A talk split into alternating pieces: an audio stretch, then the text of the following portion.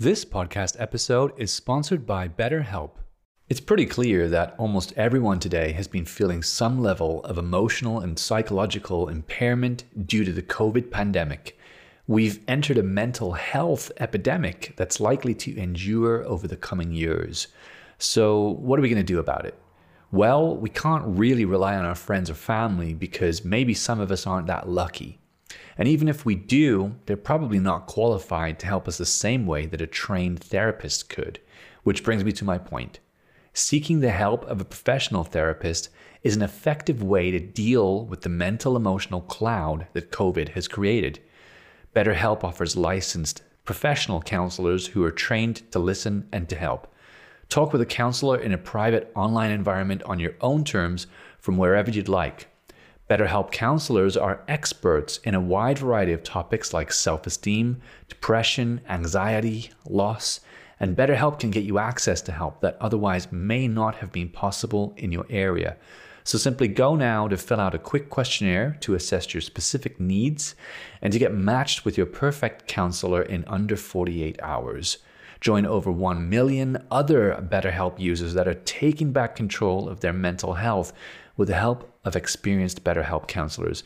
If for any reason you're unhappy with your counselor, you can request a new one at any time for no additional cost. BetterHelp is an affordable option for mental health counseling, and as an Unleash Love listener, you get 10% off your first month with our discount code UNLEASH. Get BetterHelp today at betterhelp.com forward slash unleash. That's BetterHelp, H-E-L-P dot com forward slash unleash. Start talking with a therapist online and get better help. Hello there, and welcome to another episode of Q&A with myself. I'm Clemo Young, and I'm your host. And today I'm going to be answering a question about mental health because we do a lot of mental health content on here, and not just relationships or interpersonal relationships. We do relationships with ourselves as well. So the question is, my anxiety is crippling me. What can I do? Great question. Anxiety. Oof, that thing that suddenly, well, maybe not suddenly, but especially in 2020, became part of the family.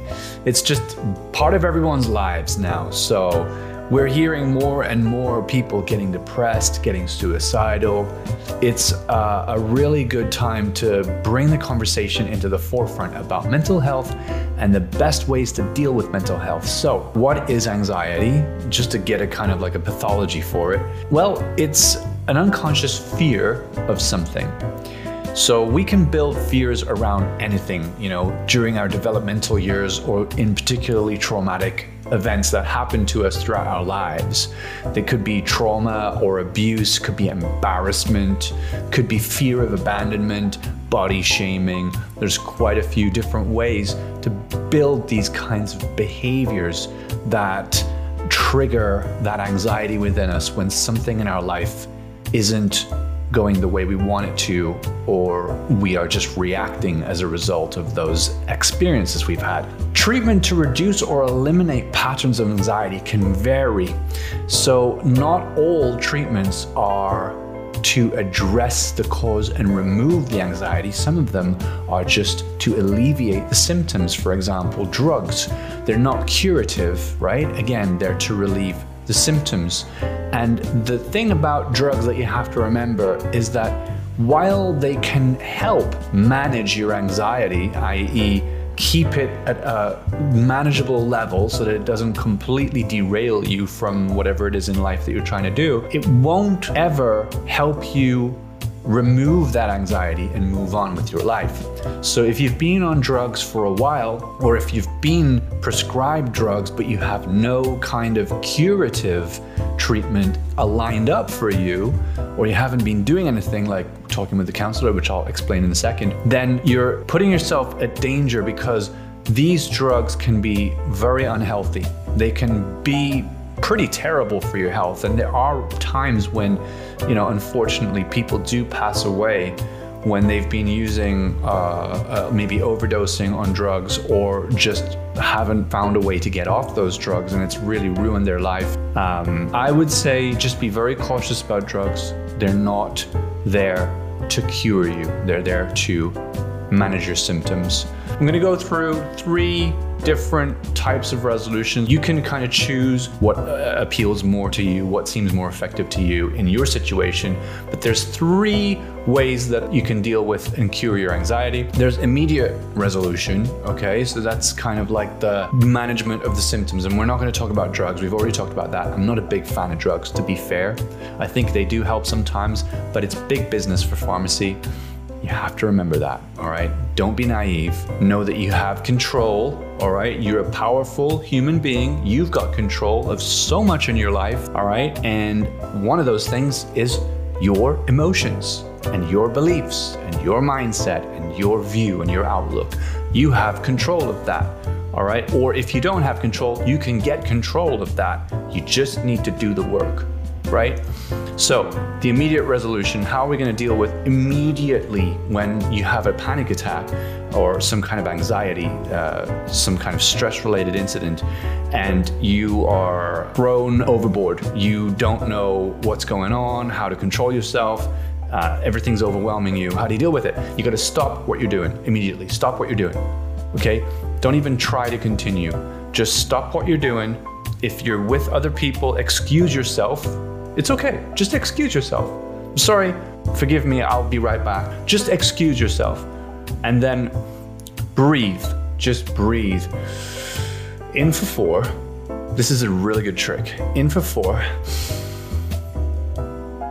And then hold it for five. One, two, three, four, five. And then out for six. One, two, three, four, five, six. And what that does is it oxygenates your body and it releases endorphins and relaxes your muscles and it helps you relieve that feeling of anxiety. It replaces that feeling with feelings of euphoria because you're oxygen- oxygenating your body, right? And it feels great. And so if you keep doing that, in for four, hold for five, out for six, you can actually relieve yourself from the immediate suffering that you're going through. Remember, while you're doing this, you're not going to die. You're nothing serious is going to happen to you. Yeah, you might think like you're going to die, and that's why I'm saying that because it can feel like you're dying when you're having a panic attack. It feels like you're having a heart attack.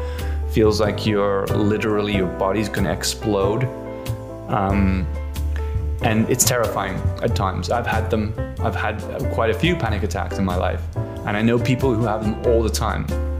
So when you're doing this breathing technique, focus on the breathing technique. That's another tip. Focus on one thing, and you should probably pick your breathing as that thing to focus on since you're really working on this breathing technique.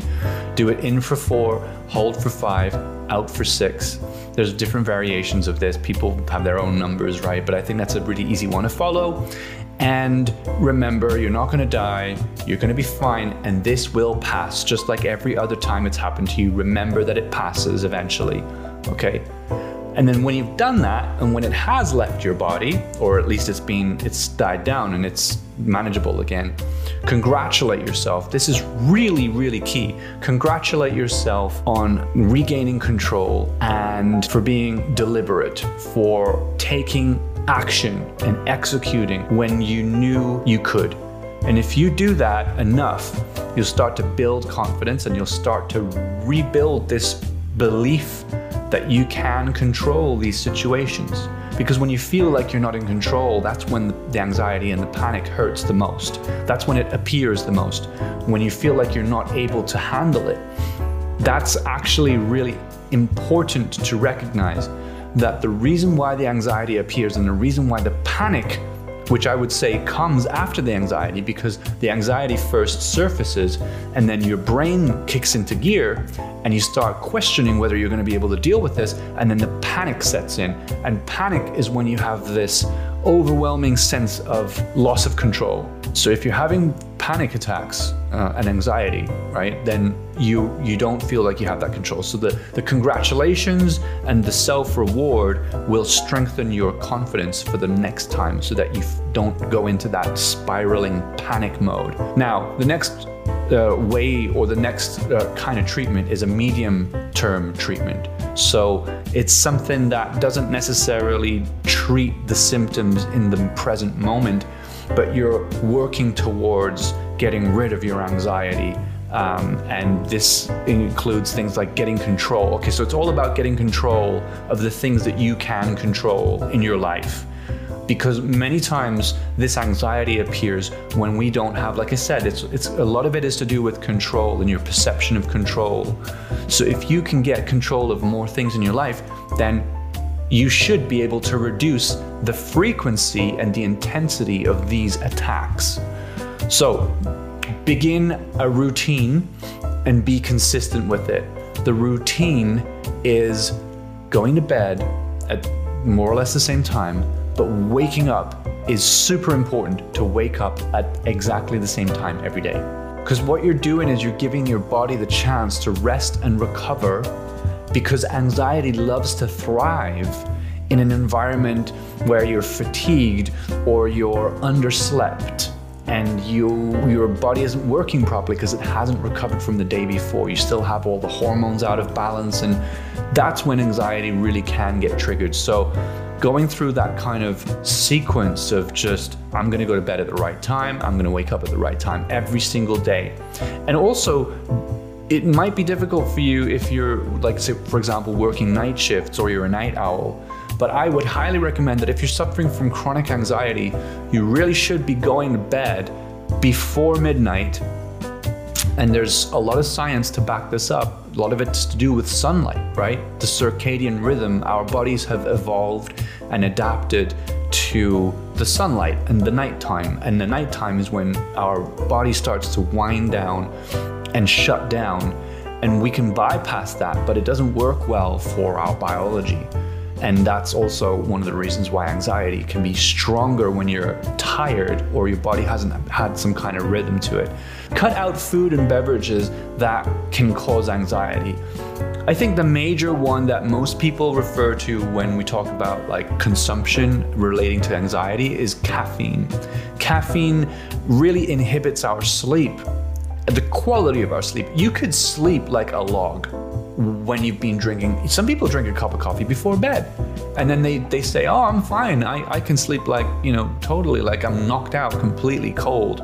Um, and that might be true for them, but overall, sleep does get inhibited by caffeine. And it might feel like you've had a full night's rest, but when you're tested, let's say in an environment like, let's say there's a scientific study, what it shows is people who have drank more ca- or have consumed more caffeine than others are less responsive, their brains aren't as effective when they have had coffee in their uh, caffeine in their system. So I just want to put that out there. I know caffeine and coffee are like you know, religion for many of us, and it was for me until I stopped drinking it.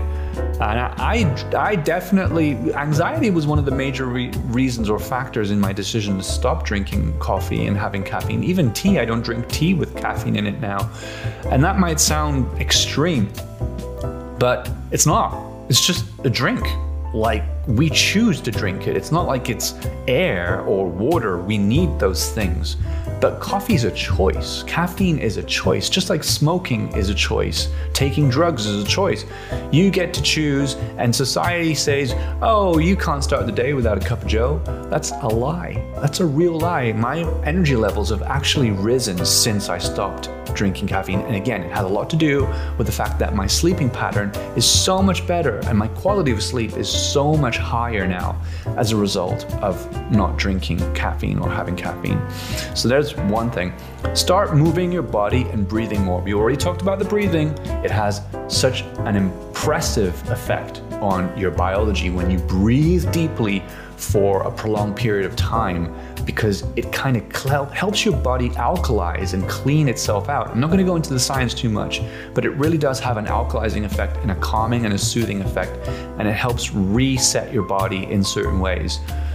Moving though, right? Okay, let's take a scenario. You've just woken up to some adrenaline, right? That happened to me a lot. Uh, if there's something on my mind subconsciously, I can wake up in the mornings to a jolt of adrenaline that's just shot into my heart. and it feels like my heart's about to explode, I literally have to get up, right? Like I have to push myself up and breathe because I can't breathe while I'm lying down. That's an extreme situation and I would definitely recommend getting out of bed if that's happening to you. However, if you wake up and you don't have that adrenaline shot, but what happens is you begin to let these thoughts about your worst fears creep in and they exacerbate because you're spending more time focusing on them. And that's what happens when you focus on something, it becomes more real. It gets stronger when you focus on it. Then you have to get up. You have to get out of bed and move because the inactivity is what's allowing you to continue to focus on those things. And no one, no one wants to start their day on a negative or a bad foot, right? Because it affects your mindset and your outlook for the entire rest of the day.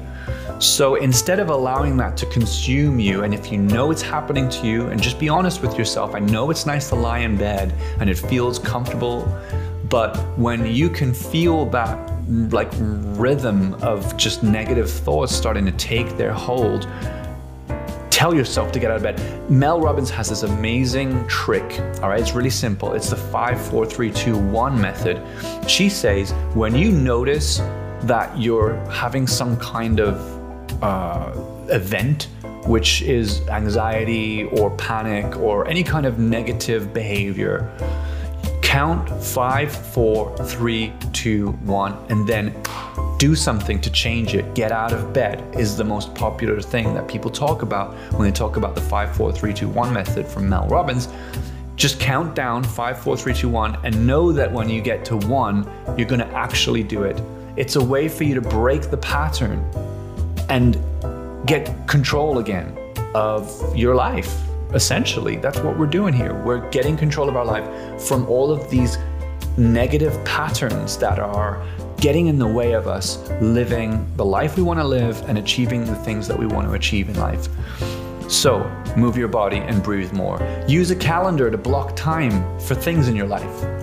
Uh, this, for me, is a surprise that more people don't do this, and I am guilty of not doing it completely. I mean, I should do more because you know I am very free flowing and I'm very organic with many things in my life, but I do benefit a lot from having routine. So what I mean is, okay, let's say, all right, we recognize that it's important to work, it's important to take breaks, it's important to exercise, it's important to spend time with family or in a community uh, scenario or environment, church, friends, whatever it's important to do something like a hobby, like the guitar here. I play the guitar. It's important to get out and see nature. These are really important things for human beings. And when you take one of those things out of our lifestyle, it dramatically affects our well being. Right? So let's say you never go and spend time in nature. When you do go and spend time in nature after maybe a long period of time where you've just been in a city, in your room. Like, you know what it feels like. We've just gone through one of the biggest pandemics in human history.